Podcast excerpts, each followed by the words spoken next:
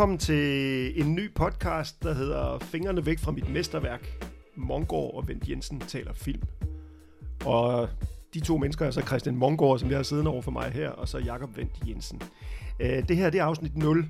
Det vil sige, det er et, hvor vi lige fortæller om, hvor godt vi kender hinanden, og hvordan vi mødte hinanden og sådan noget. Og det kan være, det kommer til at vare en halv times tid. Det kan man godt springe over, hvis man vil gå direkte til de afsnit, hvor vi taler om øh, mesterværker og klassikere osv. Men nu vil vi lige give jer chancen for at lære os bedre at kende. Øh, Christian, du, jeg indtryk af, at du voksede op over på Silkeborg-egnen mest. Hvordan var det, at du faldt for alt det her film og populærkultur? Det er sgu et godt spørgsmål. Det har altid fyldt meget i mit liv, vil jeg sige. Altså, jeg har altid set mange film og mange tv-serier. Og det har meget været i på tv, og det har også været i biografen. Og det var faktisk sådan, at jeg, var, jeg gik i gymnasiet, tror jeg, i slutningen af 80'erne, starten af 90'erne i Silkeborg, før vi fik en videomaskine derhjemme. Okay. Så, så det der med video har ikke været meget beskåret. Vi har selvfølgelig lavet det, det man, altså de yngre lyttere af det her, de vil ikke vide, hvad en moviebox er. Men det var simpelthen, når man ikke havde en videomaskine, altså en, en maskine til VHS-bånd derhjemme, øh, så man kunne lege dem nede i, øh, i, øh, i den lokale videobix, jamen så måtte man også lege en moviebox, som simpelthen var en videomaskine, som var pakket godt forsvarligt ind, og øh, som man så tog med hjem og, og havde i et, et par døgn. Ja, det var nærmest en kuffert, man bare rundt jamen, Det var simpelthen en kuffert, man bare rundt på, som man var nødt til så at have med. Ikke? Så, det, så jeg er sådan fra movieboxens tid på den måde, men altså ellers har det mest været i, i biografen og sådan noget. Jeg er gået meget i biografen, og i min... Øh, også i min gymnasietid i Silkeborg var jeg med til at drive en biograf, der hed Den Lille Biograf, som øh, lå på Bindslev Plads i, øh, i, i Silkeborg, lige ved biblioteket. Så det var sådan, de steder jeg kom meget, det var biografen og biblioteket. Øhm, Kunne du bestride sådan en celluloid filmmaskine faktisk? Ja. Jeg lærte simpelthen at vise film på sådan en gammel tysk Bauer 35 mm maskine. Kraftet med et stort bæst af en maskine, og... Øh, og på godt og ondt vil jeg sige, øh, og det var jo sjovt at prøve. Altså, jeg kendte jo ikke til andet, kan man så sige dengang. Altså, i dag er det jo blevet lidt nemmere. I dag er, er, er groft sagt, de maskiner, man viser film med i biograferne, de her store digitale projektorer, er jo nærmest bare en avanceret videomaskine. Ikke? Man trykker på play, og så, og så kører det. Dengang var det lidt mere øh, besværligt. Man skulle, øh, vi fik filmene på, på, på sådan nogle 35 mm spoler, Øhm, og, og normalt så har man to maskiner, eller i nogle biografer havde man to maskiner, og så satte man den første spole på den ene maskine, så kørte man den, og så når der kom så nogle små mærker op i hjørnet af, ja. af filmen ned på lærredet, så skyndte man sig at tænde for den anden maskine og køre videre, sådan at publikum ikke opdagede, at der blev skiftet spole. Vi havde kun én maskine, og vi havde sådan nogle gigantspoler, hvor det hele så skulle spoles over på.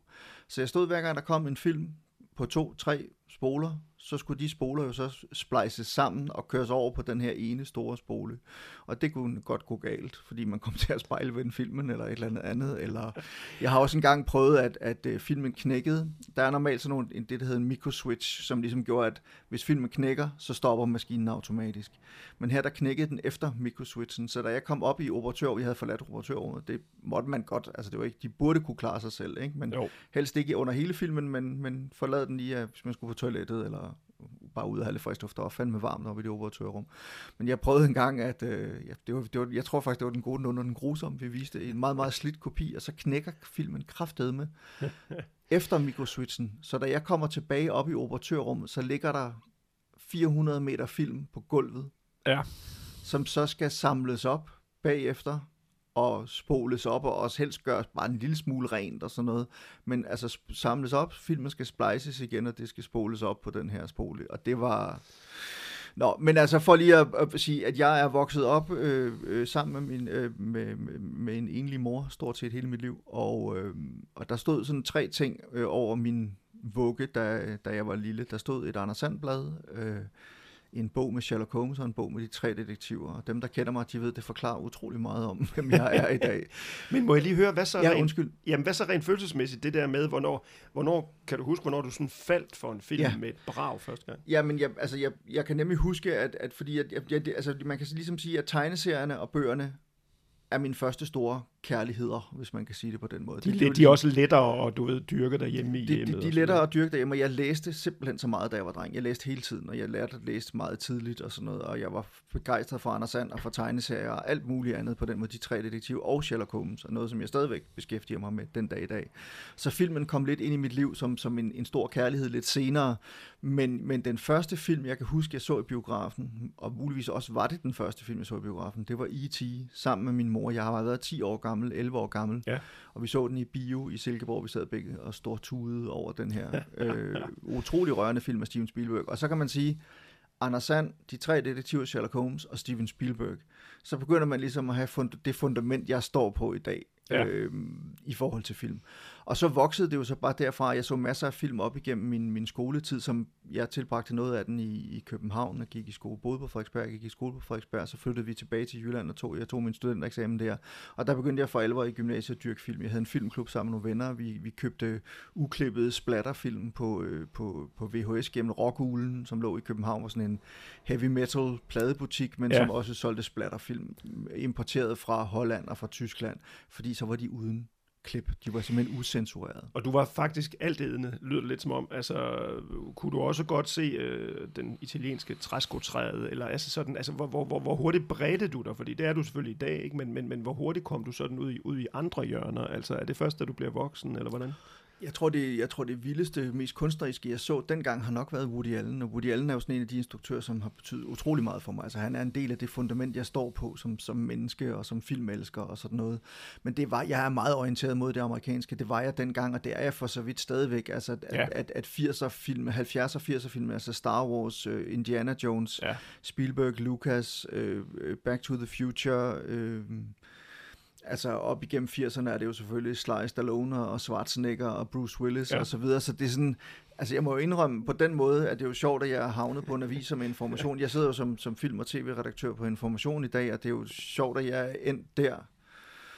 Øh, fordi i virkeligheden så passer jeg bedre på ekstrabladet. Nej, det sagde jeg ikke, det der. Men du er ikke for fin til nogen genre, lyder det som om. Nej, overhovedet ikke. Og jeg har jo selvfølgelig også fået åbnet min horisont meget. Jeg har også læst en lille smule film- og medievidenskab. Og ellers så betragter jeg mig selv som under evig efteruddannelse. Altså jeg prøver hele ja, tiden. præcis. Du har jo lige øh, været en tur i New York her for ganske nylig og købt nogle film med hjem til mig. Blandt andet en hel boks med alle Pasolinis film på Blu-ray, ikke? Jo, og så er der, en- så er der en western-samling, Buttigier med, med Randolph Scott og de der film fra, som er efterhånden ret gamle, mm. men ret fede westerns, ikke? Så, så man må sige, det, det viser en ret bred smag. Og, og, det, øh, og, og det er det jo selvfølgelig også, når man sidder som filmanmelder sådan noget. Der er jo ikke noget, jeg i gåseøjne må lukke mine øjne for. Jeg skal jo helst være åben for alting. Og det tror jeg i virkeligheden at, at er min, min store styrke, hvis jeg skal sige det selv som anmelder, det er, at jeg trods alt stadigvæk har en stor begejstring og nysgerrighed over for nye ting. Og når, også når jeg tager til filmfestivalen i Cannes hvert år og sådan Ja. nogle ting. Ja. Men altså, så, så øh, det korte lange er, at jeg, jeg ender på øh, med at læse klassisk arkeologi på Københavns Universitet. Finder ud af, at der ligesom ikke er nok Indiana Jones over det. Det er der, vi er i starten af 90'erne. Og så, ja, altså i, mens jeg arbejdede den her biograf i Silkeborg, der i slutningen af 80'erne og, og, og starten af 90'erne, der øh, begynder jeg også at læse det filmtidsskrift, der hedder Levende Billeder. Og levende billeder er jo ligesom også med til at vække min store kærlighed, for jeg begynder at købe bøger om film, og jeg køber Ur- Urban Gads øh, berømte om filmen, så vidt jeg husker. Ja. Urban Gad, som var gift i hvert fald i en kort, kort overgang med, øh, med Asta Nielsen, og sådan var en af de store, han var en af de store instruktører i stumfilm, dansk stumfilm, Ja. og også lidt i tysk stumfilm og sådan noget. Nå, men jeg begynder at købe bøger om det, jeg læser levende billeder, flytter til København, begynder at læse klassisk arkeologi, det er der ikke nok Indiana Jones over, og så søger levende billeder faktisk i sommeren 1993, for 30, præcis 30 år siden, Ja. søger de redaktionelle assistance. Jeg kommer derind, bliver hyret til sådan noget abonnementslort, øh, lave sådan forskellige ting. Det var der behov for dengang. Levende billeder har jo altid været, haft økonomiske problemer og problemer med at få abonnenter, men var jo et fantastisk blad. Og så går det hverken værre eller bedre, end at, at øh, øh, alle de andre redaktionelle assistenter, som kommer der ind på samme tidspunkt, vi var sådan et helt lille hold der, de falder fra, og jeg er den eneste, der er tilbage, da Per Juel Carlsen, som var redaktør på det tidspunkt, Ja, han får brug for ja. en, jamen, han får simpelthen brug for en, øh, en, en, en redaktionssekretær, i stedet for Julie Mostrup, som var der på det tidspunkt. Hun skal noget andet. Og så bliver jeg hans redaktionssekretær, da Per så holder op som redaktør i slutningen af 94. så kan de ikke finde nogen andre, der vil gå for den der utrolige, jeg tror det er sådan noget 5.000 kroner om måneden, man får at være, for at være, øh, være chefredaktør på levende billeder. Altså det er Ja. ja. simpelthen så latterligt.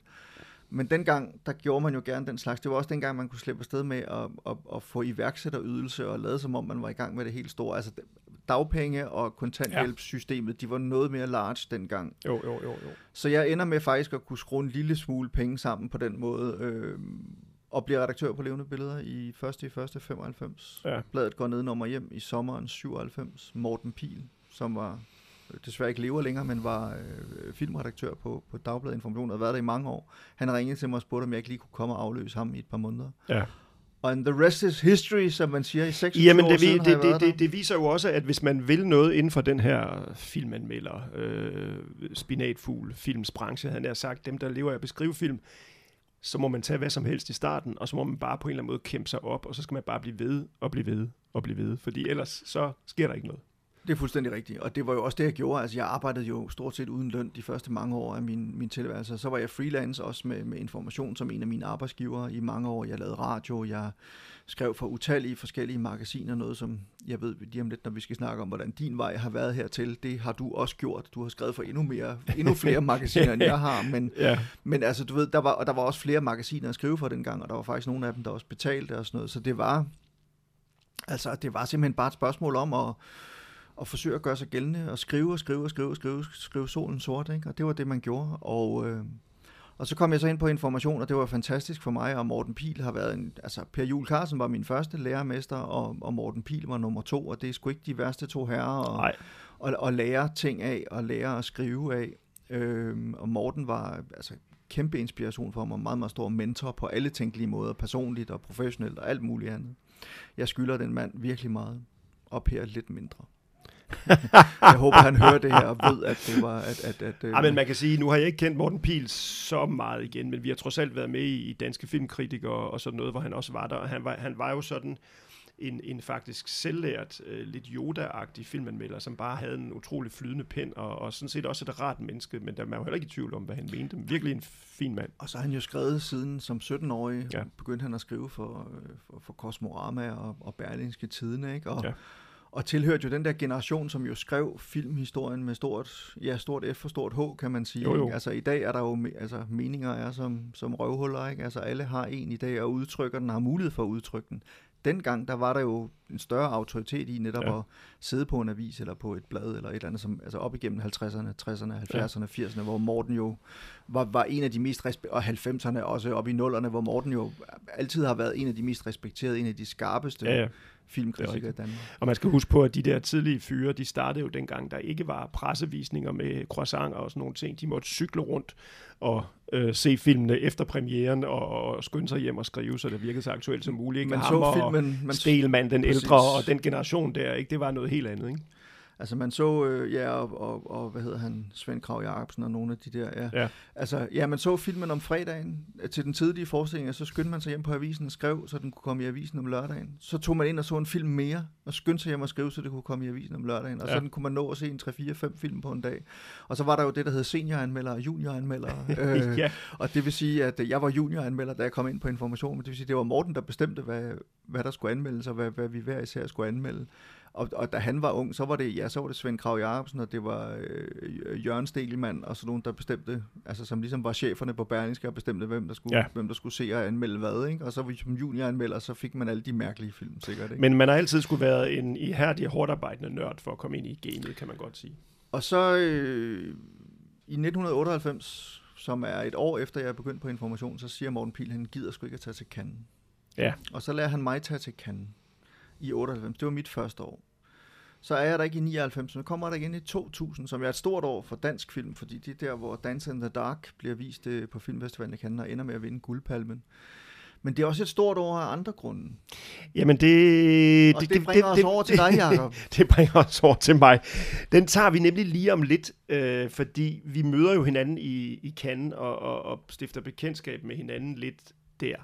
Øh, så kan vi så sige, aldersmæssigt set, så er jeg, jeg er født i 66, du er født i... 72. Så selvom det altid lyder på dig, som om jeg er 20 år ældre end dig, så er jeg i virkeligheden kun 6 år ældre end dig. Det er Men- også meget. Men jeg er så vokset op, kan man sige, øhm, godt nok de første leveår i Danmark, men så øh, blev jeg transporteret som lille dreng til Bruxelles i Belgien, fordi min far skulle arbejde i det, der hed EF dengang. Det hedder jo så EU i dag. Og det sjove ved det var, at dernede, der var jeg også en lille filmnørd. Jeg begyndte selvfølgelig at gå i biografen, men især var der øh, noget nyt og spændende dernede, der hed kabel-tv. Altså det var jo dengang, vi i Danmark havde, øh, det, vi, vi snakker 3, 4, 75, der så man jo stadig øh, tv-avisen i sort-hvid herhjemme, og vi havde én kanal. Ikke? Når man kom tilbage til Danmark om, om sommeren, så var man jo udsultet, når man skulle se et eller andet finsk tv-spil øh, lørdag aften i tv. Men nede i Belgien, der havde vi 16 kanaler i Technicolor, havde jeg sagt, og det var jo franske, belgiske, hollandske, var der en enkelt filmkanal, eller der var øh, gryne, sådan noget, noget kabel-tv med film og så videre. Så jeg kunne jo sidde og se massevis af film øh, på hverdagsaftener og i weekenden. Og ja, så jeg føler, at det der kabel-tv og de film blev egentlig min barnepige. Øh, Øh, jeg, jeg, var, jeg, var, jeg var godt nok også en udadvendt dreng, der spillede fodbold og havde venner i skolen. Nu skal vi heller ikke gøre mig mere nørdagtig, end jeg er, men jeg kunne virkelig falde ind i de der universer. Og det var jo meget... Øh, det var selvfølgelig meget amerikanske film, det er det altid, alle steder i verden, ikke? de har en stor indflydelse. Det var også britisk, men det var jo egentlig også meget fransk. Det var meget frankofil, så det var fransk, og, og, og når man siger fransk, siger man også italiensk, for der er masser af koproduktioner. Så jeg er faktisk, halvdelen af de første mange hundrede film, jeg så, var nok franske, og det, det, det, det, det kommer nok også til at præge den her podcast en lille smule, at jeg er lidt små frankofil, og det var også derfor, jeg som ældre besluttede mig for at tage til filmfestival i Cannes. Ikke? Øh, jeg tager der ned lidt på trods, fordi jeg er ikke fastansat noget sted. Øh, jeg er sådan en, som har skrevet mig sidelæns ind i branchen, forstået på den måde, at øh, jeg er journalistuddannet, men først, de første par år spillede jeg lidt erhvervskortet og, og var lidt erhvervsjournalist, men jeg må sige, at jeg kede mig gudsjammer lidt. Øh, og det var altså ikke noget, jeg, jeg, tænkte, jeg skulle godt forstå. Jeg tænkte, jeg tænkte ikke over erhvervschefer, når jeg kom hjem fra arbejde. Og derfor efter de første tre år har været uddannet, så sagde jeg nej, det skal være løgn. Jeg sagde op, og så begyndte jeg, så, så begyndte jeg bare at skrive gratis for nogle, nogle, nogle filmblade. Ikke? Og, der, og det, den første var det, der hed øh, Filmguide, som jo dengang lå gratis i biograferne. Det var sådan et lille bitte, mindre end F5 hæfte. Det var papirudgaven af Kino.dk, kan man sige, det fordi kan, begge ja. dele var lavet af, Nordisk Film havde en del med det at gøre. Jamen, jamen fuldstændig, ikke? Og der kunne man så skrive for, for 500 kroner, kunne man skrive nogle artikler. Og da jeg havde lavet de første fem der, så sendte jeg videre til de næste og de næste. Og der kommer jeg så til at anmelde film på, det var faktisk dengang internettet begyndte at blive rigtig alvorligt moderne, så der kom auk.dk, der stadigvæk eksisterer i dag. Jeg anmeldte film under Svend Rasmussen, også en navnkundig kulturskribent der. En, Som jeg i øvrigt også kender fra levende billeder, hvor han, hvor han også skrev Jamen, det, det er de samme så. skikkelser, der går igen, ikke? og der kunne jeg så anmelde en film om ugen. Og så synes jeg, da jeg begyndte at have nok, så, så kan jeg huske, at jeg sendte en urfordret ansøgning til, til Jyllandsposten, Berlingske og BT. Og så er det jo med sig hverken mere eller mindre øh, syrligt siden, at jeg både kom til i Berlingeren og skrive noget, der hed Dagens Film, hvor jeg skrev om film i tv hver dag. En chance, jeg overstod fra, øh, overtog fra Stelman den ældre, som vi også har nævnt før.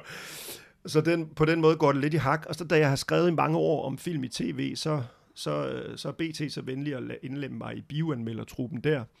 Øh, og så, så, så laver jeg både biograffilm og film i tv, og så efterhånden får jeg smidt erhvervsforklædningen, og så er det film full frontal.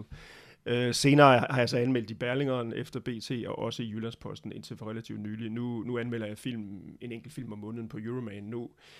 Jeg har faktisk trådt et lille smule skridt tilbage fra at anmelde film, fordi vi jo fandme, det ved du Christian, skriver så mange bøger, at det fløjter. Så, så, så jeg følte på et tidspunkt, efter jeg anmeldte film i 25 år, at... Øh, hver gang jeg sad med en bog, så når jeg så blev kaldt ind og anmeldte en film, så blev jeg lidt forstyrret i det arbejde. Ikke? Og det, det, det, på et tidspunkt, er, er, det, det var en blanding af, at jeg synes, de bøger fyldte meget, men også i, at jeg, kunne, jeg må, godt, jeg må godt, nok godt indrømme, at jeg havde en lille smule en træthed omkring det der med at se visse film. Øh, jeg ved ikke, om vi skal se nogle Marvel-klassikere, for eksempel, i, i det her forum, men, men jeg, jeg synes, jeg begyndte at se marionettrådene i noget af det, jeg så, og, man, og så skal man holde op, før man bliver den, det gamle sure røvhul, kan man sige. Ikke? Så, så en lille metaltræthed inden for det. Øh, men så vil jeg sige, at modsætningen til det er jo at gå i gang med den her podcast, hvor vi skal sidde og se film kun for lyst, og kun de klassikere, vi finder frem for vores egen hylder og præsenterer for hinanden. Det har været sådan en fryd at komme i gang med at se film for sjov, fordi vi skal også lige understrege, at den her podcast, vi kommer til at køre her, den er, den er ukommerciel, og det er flæbet, hvis jeg siger, at vi helst ingen øh, lyttere vil have, fordi det, det, det er også forkert, fordi det vil vi gerne, men det, vi er ikke i lommen på nogen, vi kan gøre, hvad vi vil, kan man sige. Ikke? Jo, jo.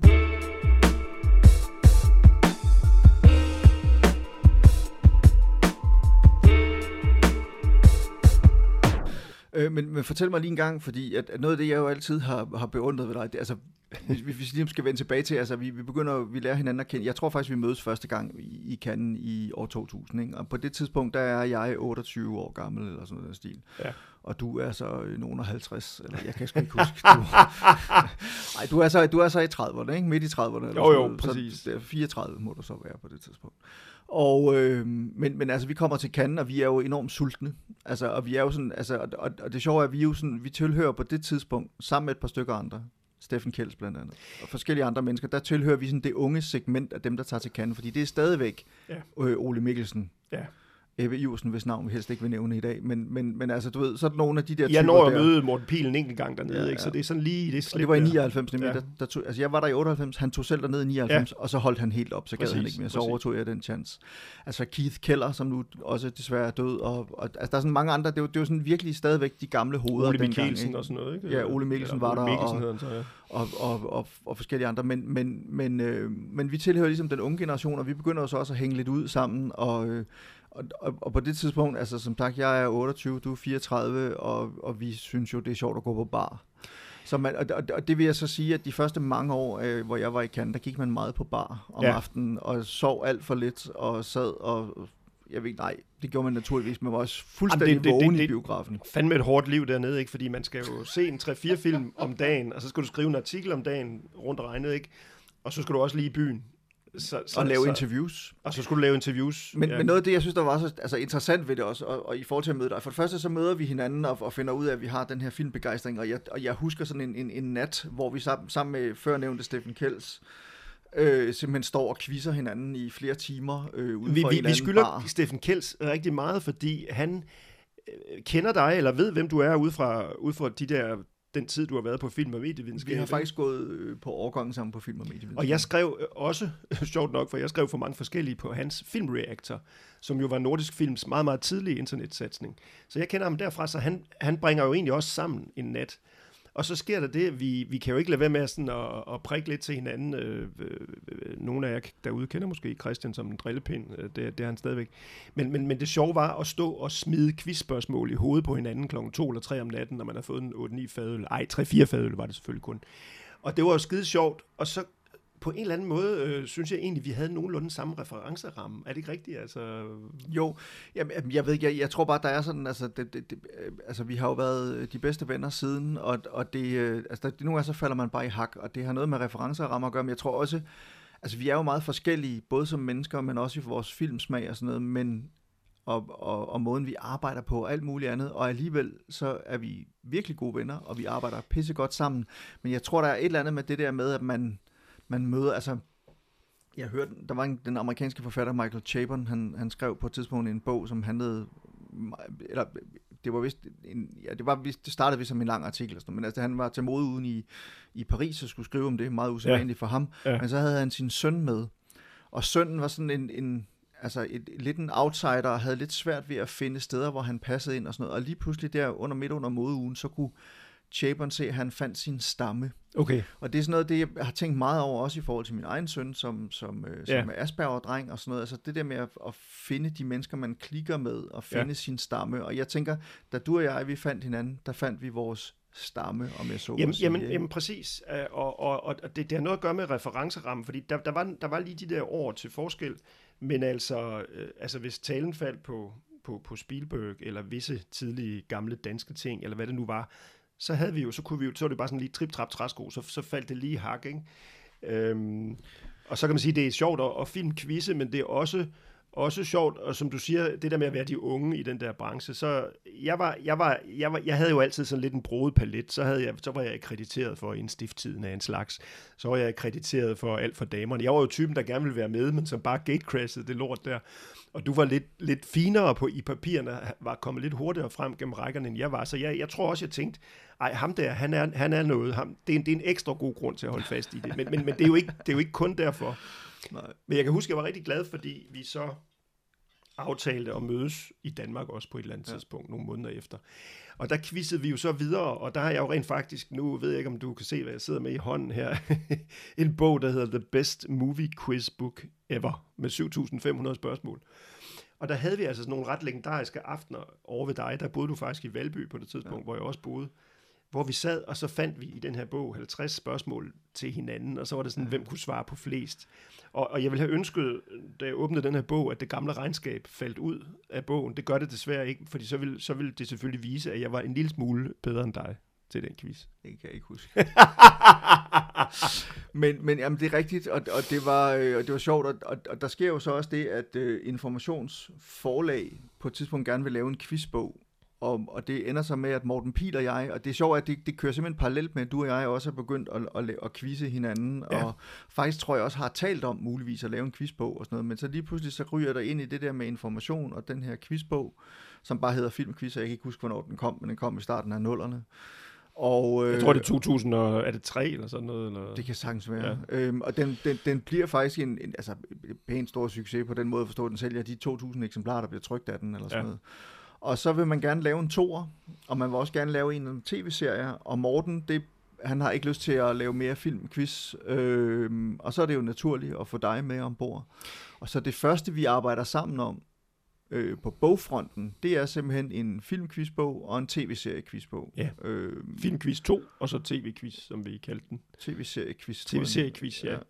Og øh, det er jo de her, det er sådan en bog med 800 spørgsmål, som vi sandsynligvis i retrospekt kom til at lave lidt for svære. Ikke? Det, det, oh. det er jo ikke sådan generelt tilgængeligt. Men det sjove er faktisk, jeg sad lige og så øh, en ny dansk film, Det Store Glitch, som, som øh, ja. lige nu i talende stund kan ses i biografen, og lige nu sidder vi her i, i midten af, af, af september og siger det her. Vi er ikke helt lige klar over, hvornår det her afsnit de kommer ud nu. Men altså, i talende stund kan man se den film, der hedder Det Store Glitch, skråstreg, eller kolon, Paradisets Børn, ja. øh, i biografen. Og der er der simpelthen en scene, hvor man er hjemme hos en af personerne, og så pludselig så ligger jeg fandme filmquizbogen øh, på, øh, på en, øh, en, øh, en, en, øh, et bord, et sengebord, eller ja. et eller andet i, ja. i et soveværelse. Der, og sådan noget. Jeg kunne ikke lade være med at tage et screenshot af jeg synes, det var så sjovt. Øh, øh, så jeg kan ikke, og jeg kan heller ikke helt finde ud af, altså nu har jeg anmeldt den film, og jeg kan ikke finde ud af, om det var noget, øh, instruktøren har gjort for at gøre mig glad. du ved, man bliver altid sådan lidt, ej, det, det var men det ved jeg ikke, men, men det sjove er, så, så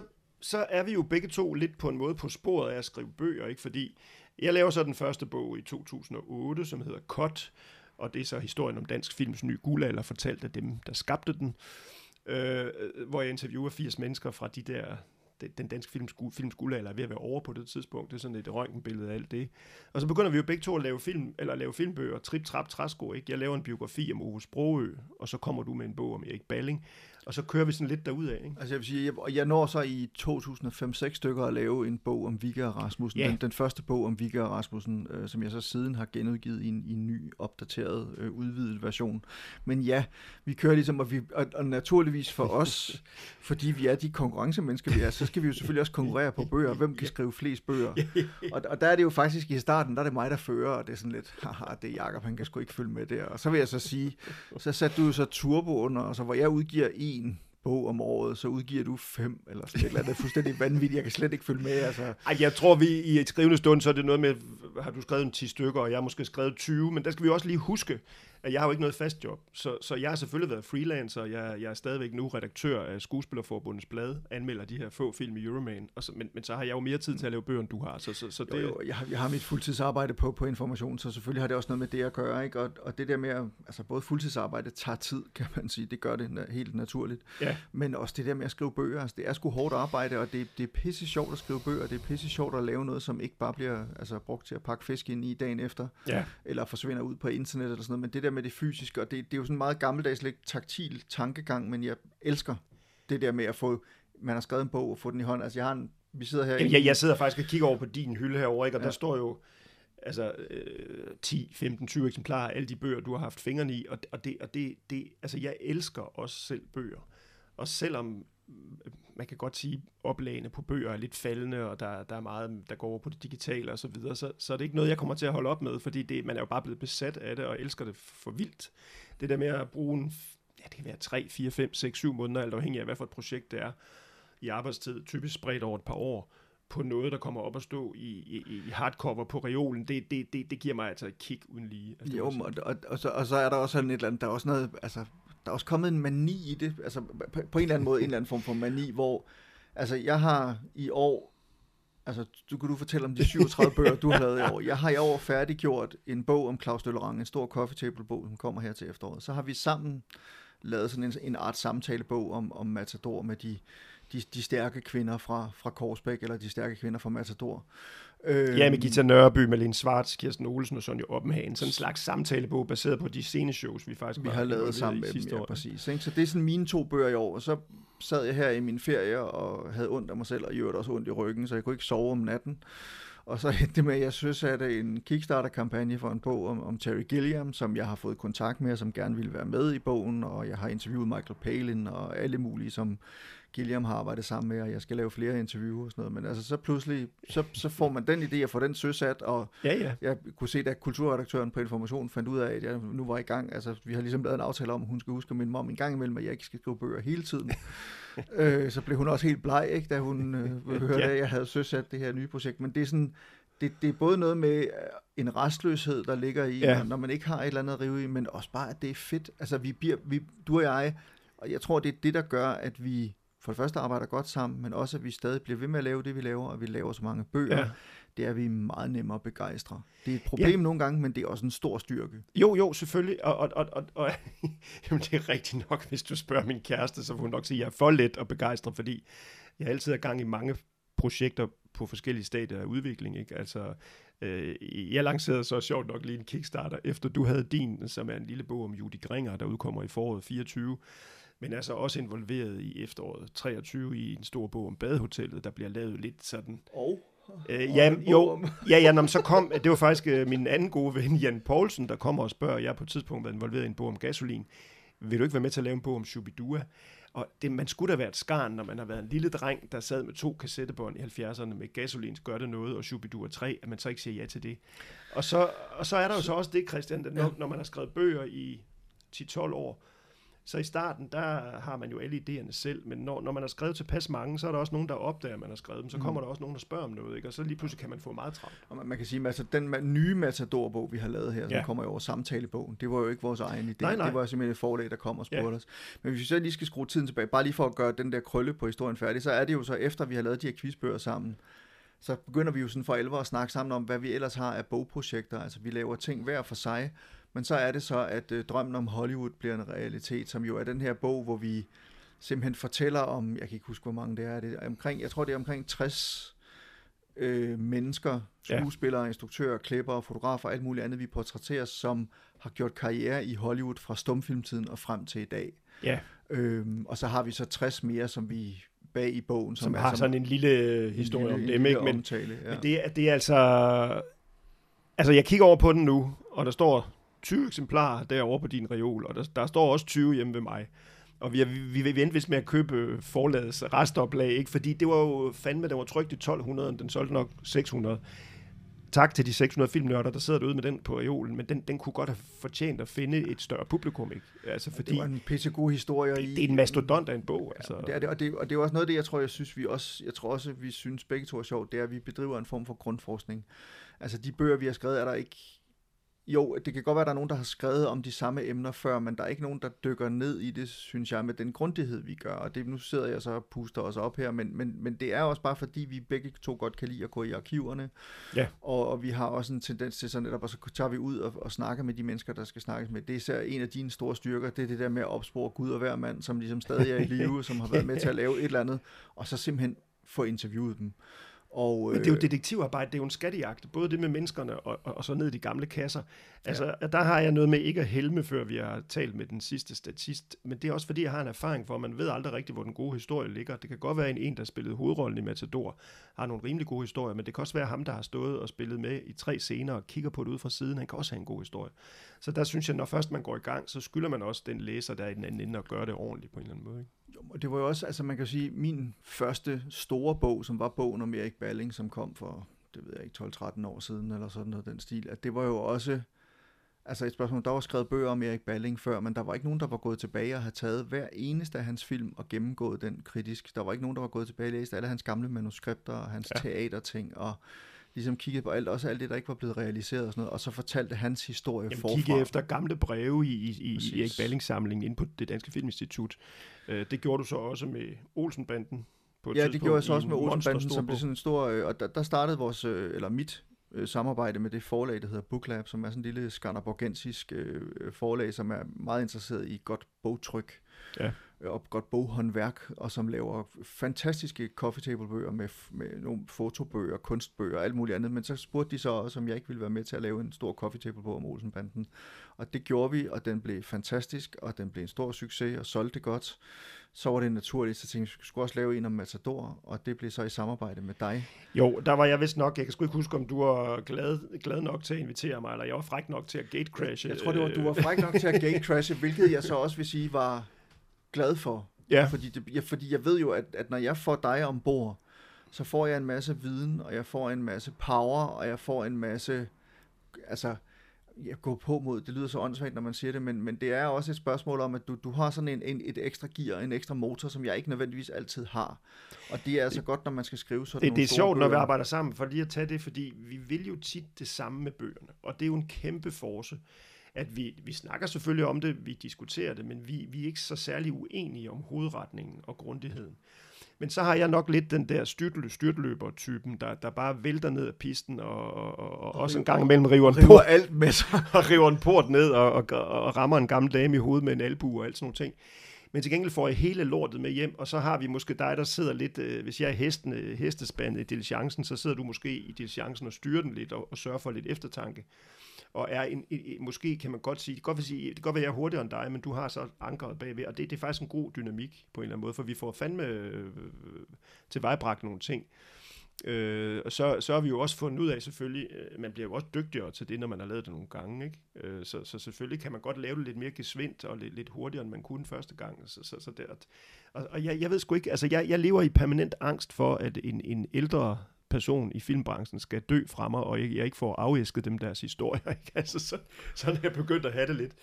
Øh, så, jo, så, og så kan man sige, altså det, det er jo håbløst umoderne at lave bøger, og så er det alligevel ikke, fordi der bliver jo lavet virkelig mange bøger, ikke? og vi har jo ovenikøbet også selv, øh, vi har jo lavet hver vores forlag. Altså jeg har lavet forlaget Ja. Barbarbøger, har udgivet to bøger på vej med den tredje, som er den om Terry Gilliam. Du har, udgivet, du har lavet forlaget Format, ja, og udgivet en bog om, om Paul Bundgaard, og nu kommer bogen om Judy Kringer også fra det Jo, og, forlag. og hvornår, hvornår starter det? Jamen, det starter jo, når man har en interesse, der er så smal og, og peculiar, at de store forlag ikke vil lege med, fordi de har jo lidt sådan en med, at vi skal helst sælge en 3.000 bøger eller opad, ikke? hvis ikke det er 5.000. Så hvis vi har noget, der er så smalt, at det kun kan sælge øh, 500, jamen, så, vil- så vil vi jo bare gerne lave det. Jo, men jeg, for, for mit vedkommende, da jeg, altså, jeg lavede Vika, opdateringen af min Vika og Rasmussen-bog, som jeg også crowdfundede, og så det var den første bog, jeg udgav. Den anden bog, jeg udgav, var en bog om Robert Crumb, som jeg havde, den amerikanske tegneserietegner, som jeg interviewede et par gange og sådan noget. Øh, men, men det var også sådan en, en idé om, at jeg kunne godt tænke mig at prøve det. Ja. Og det tænker jeg også for dit vedkommende. Altså, du, fordi, at, at, at det der med, at man... Altså nu har vi lavet bøger for forskellige forlag, og vi har prøvet lidt forskelligt, Ja. sådan noget, men det er også meget sjovt, altså ligesom den der frihed, der ligger i det. Altså det er edderbank. Man, man får lidt større respekt for de etablerede forlag, og også for en forståelse for, hvorfor de Jo, men altså, det, tager så godt betalt for at lave det arbejde, de laver, Præcis, fordi det altså- er svært. første gang man, man fik, øh, man fandt ud af, at man får 40 kroner for en trykt bog, når den bliver solgt som forfatter, ikke? man tænker, at den koster 300 kroner, så synes man, det er lige lovligt lidt. Men når man så får det brudt ned og selv sidder med ansvaret, så kan man jo godt se, at det ender jo også med, at forlaget også kun får 40, fordi hvem skal også have? Det skal boghandleren, det skal skattefar, det skal alle mulige andre. Så man bliver nok en mere tilfreds og mere forfatter, der kan forstå, hvad forlagene gør noget mere. Så det er jo også noget med at bare lære noget, simpelthen. Og, og det, men det har vi jo så begge to gjort, så det er sådan, altså lige i øjeblikket er det jo, er det jo og jeg kan jo også sige det på den måde, altså nu har jeg været dagbladsjournalist i, øh, på Information i 26 år, og jeg holder meget af det, jeg synes det er fantastisk, og jeg tror i virkeligheden, det er den bedste avis nogensinde, jeg kunne havne på, fordi der er højt til loftet, og jeg får lov til at lave stort set alt, hvad jeg, Ja. hvad jeg har lyst til, og sådan nogle ting, og, og, og jeg skriver, nej, jeg skriver ikke kun om, amerik- om amerikanske film, jeg skriver om film fra, fra hele verden, Ja. og har stor kærlighed til film fra hele verden, og har efterhånden også øh, efteruddannet mig en hel del i film fra hele verden, og bliver ved med at gøre det og sådan noget. Men, men det der med så at få lov til at lave noget andet ved siden af, netop at ja, både holde foredrag, som vi også begge to gør, Jo, jo. Og, og lave podcast, øh, men også at få lov til at lave bøger. Altså som Ja. det der, som jeg snakkede om før, noget mere vejet, noget man kan sætte op på hylden. Ja, ja, altså jeg, jeg, jeg, jeg må indrømme, så kan man kalde mig en eller anden udødelighedsfreak eller hvad som helst, men det der med, at de bøger, vi skriver, de bliver jo, de bliver jo afleveret under pligtafleveringen, og de står på nogle atomsikrede lager, og jeg må, jeg må sige, jeg, jeg synes, at det er en rar tanke, at når der kommer en om 30 år, 50 år, 70 år, der skal skrive om nogle af de emner, vi har døbet snablen i, så vil de måske tage vores bog frem og kunne få lidt hjælp i dem. Det, det synes jeg, der er en, er en fed tanke. Men hvor, hvad, hvad er det, vi kan få afløb for i den her podcast? Egentlig? Jamen, jeg skal bare lige hurtigt gøre ja. færdig, fordi, at, at, fordi så skrev vi Matador-bogen sammen, Ja, ja. og så har vi skrevet Hus på Christianshavn-bogen sammen. Så vi har ligesom lavet sådan, øh, det, det fuldendt den der Erik Balling-trilogi på en eller anden måde, med de store film og serier, som, som jeg begyndte med Olsenbanden. Ja. Øhm, og så har vi så lavet nu en, en ny Matador-bog. Øh, Ja. Vi, øh, vi, øh, vi, øh, vi, vi pisker den øh, stakkels døde hest, der Jamen, det kom sådan Matador. lidt ind af bagdøren. Det, det, det, Ja. det var for, forlag, et, et pænt, øh, dejligt stort politikens forlag, der spurgte, og så Ja. siger vi, selvfølgelig vil vi det. Og, og de damerne, vi havde haft med på scenen, var heldigvis med, med på at give et ekstra øh, godt, langt interview, så vi havde materiale nok og sådan noget. Det var fantastisk.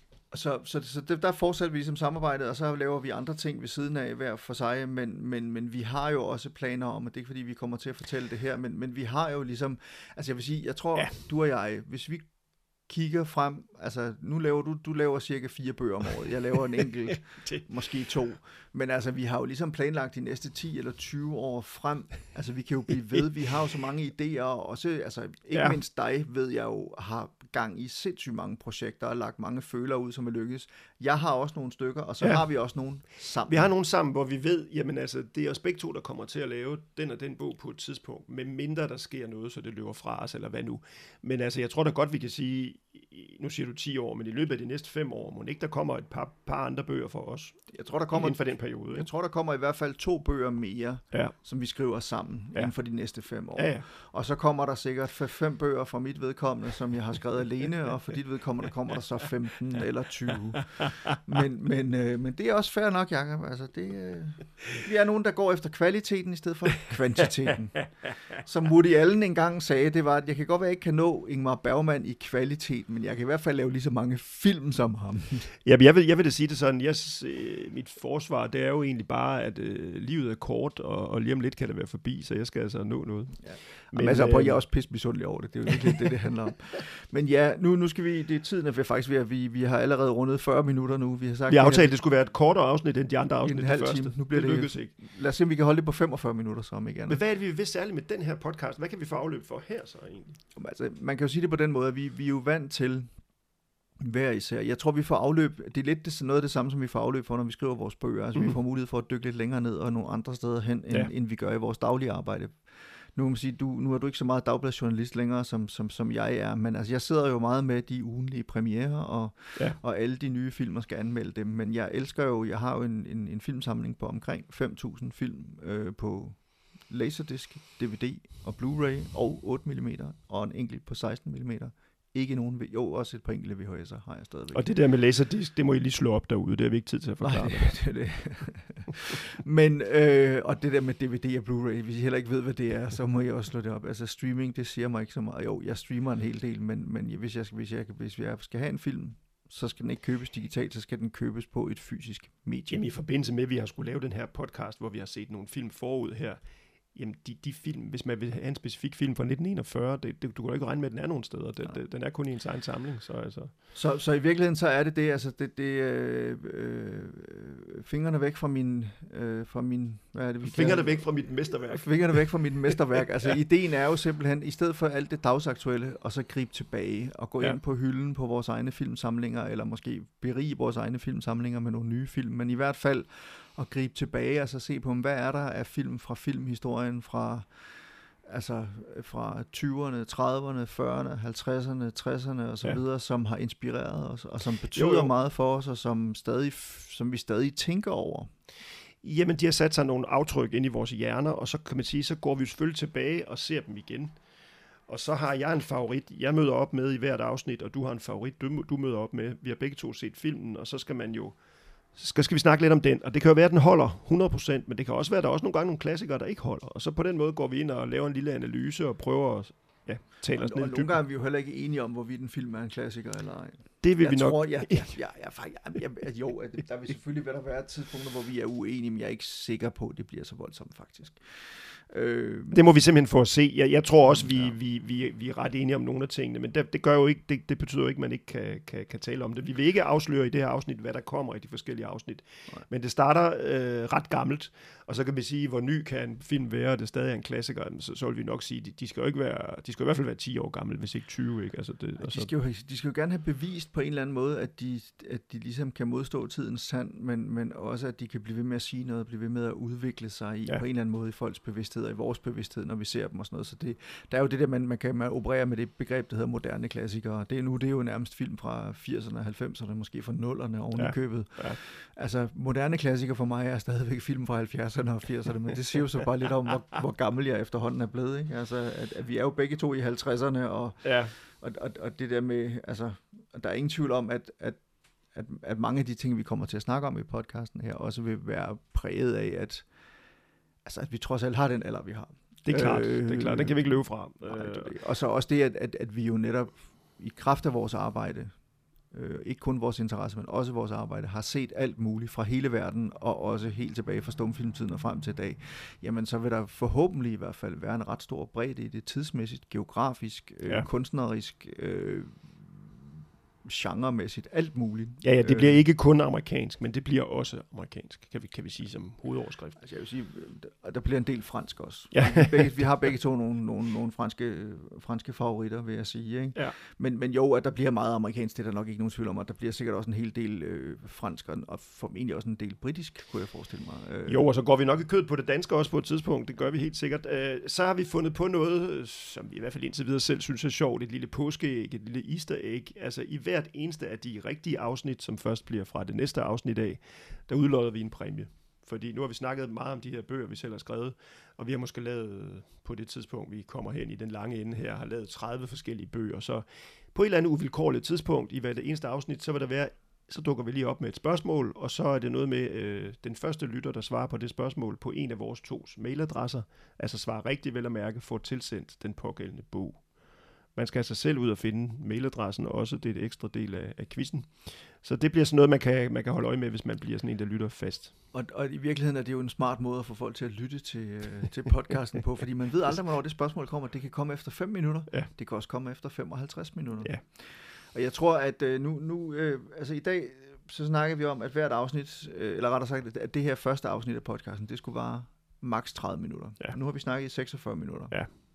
Og, øh, og det siger måske lidt om, at vores ambition om at holde de fremtidige afsnit af podcasten på en time, altså en halv time per film, ja det bliver sgu nok lidt svært, Jacob, men øh, fordi du snakker simpelthen så utrolig meget. Øh, men til gengæld, til, gengæld ved, igen. til gengæld ved jeg, Christian, du er utrolig god til at klippe de her udsendelser, så det er jo dit job at så klippe ned til en time til sidst. Ja, lad os nu se. Ja. men altså, det er jo også, det, det er lidt sjovt med det der med podcast. Altså, det, vi lige før snakkede vi om det her med, at, at meninger er som røvhuller, alle har en, og det podcast er også som røvhuller, alle har også en i dag. og, og nu får jeg vi os til her, men forhåbentlig vores passion og vores glæde og vores... Øh, altså også vores, altså den dynamik, der er imellem os to, jeg håber, den kan bibringe et eller andet, som, som, øh, som man kan, både kan lære noget af, men også fornøje sig med, og så forhåbentlig blive inspireret til selv at gå ud og opsøge de her film. Og vi skal nok så vidt muligt komme med anvisninger til, hvor man kan se de enkelte film. Men altså igen, det vil altid formentlig være anbefalinger af de fysiske medier. Altså, ja, det, det... du har en stavl øh, DVD'er og Blu-rays med i dag, jeg har en stavl øh, ja. DVD'er og Blu-rays. Ja. Vi sidder på mit kontor herude på landet i studie 1, som jeg er begyndt at kalde det. Studie 2 og 3, 4, 5, 6 og 7, det ligger ind ved siden af. Men der, der står hele min øh, Criterion-samling. Oh ja. Altså alt, hvad jeg har fra, fra, fra det der firma, der hedder Criterion øh, i USA, altså hele The Criterion Collection, og det er både Laserdisc, og det er DVD'er, og det er Blu-rays. Ja. Og det siger også lidt om, hvor, hvad det er for en verden, vi lever i. Så det der med, jo, det kan godt være, at der er nogle af de her ting, der ligger på streaming, men det er ikke nødvendigvis det, vi vil henvise til. I det sidste, det, det sidste er jo nok et, et råd til at købe en god gammel DVD eller Blu-ray, og der må man jo bare sige, at du kan få en DVD til en hund, og du kan få en Blu-ray til 1.500, så det er jo, hvis man, altså, ja. ud at købe. Så. Og nu er det jo så, at nogle af de Blu-rays og DVD'er, vi ser, de er så øh, fra USA, så det vil sige, det kræver også en kodefri DVD eller Blu-ray afspiller i, i værste fald, og, og der, så skal man lige pludselig være lidt mere kreativ, så skal man øh, finde nogle firmaer, der kan levere det. Der findes et firma, eller i hvert fald en, en virksomhed, en forretning i Holland, der hedder Stegen, S-T-E-G-E-N. Der har jeg købt indtil videre tre. Og jeg er jo sådan en af den, der, som, som tager øh, soverne på forskud, så jeg har faktisk nu tre kodefri Blu-ray-afspillere, en som ikke, eller to, som ikke er kodefri, og der er nogle af dem, de står stadig i kasser, fordi jeg er simpelthen så bange for. Jeg har ja. også to Laserdisc-afspillere og sådan noget Jeg har en enkelt VHS Men dit, dit hjem ligner jo på mange måder sådan et atomic shelter, som en eller anden gal amerikaner har bygget op. Det, det eneste, der, er, der ikke er her, det er jo dåsemad simpelthen. Ikke? Jo, jo, præcis. Jeg lever af, af film og, og så min, min store samling af alt muligt andet lort. Jamen prøv at her, vi ses i, i afsnit 1, hvis I har lyttet med så længe. Håber vi da, eller også så stopper I bare her, for de synes, det, det er røvkedeligt. Og så er det sådan der. Og vi kan lige sige, at, at det her afsnit 0 bliver udgivet samtidig med afsnit 1. Så ja, man kan vælge at springe alt det her øh, øh, sludder for en sladder over og gå direkte til første afsnit. Man kan også... Øh, og har man lyttet med nu, tillykke. Du klarede det. Vi klarede det, Jacob. It's a ba- den badge of honor. Præcis. Simpelthen. Så øh, skal vi ikke sige tak for nu? Tak for Christian Mongård og Jakob Vendt Jensen, og tak for Vis mig dit mesterværk. Ej, jeg kan ikke. Vi skal, vi skal have den her titel. Øh, Fingrene væk fra mit vesterværk. fingrene Christian. væk fra mit mesterværk. Vi ses.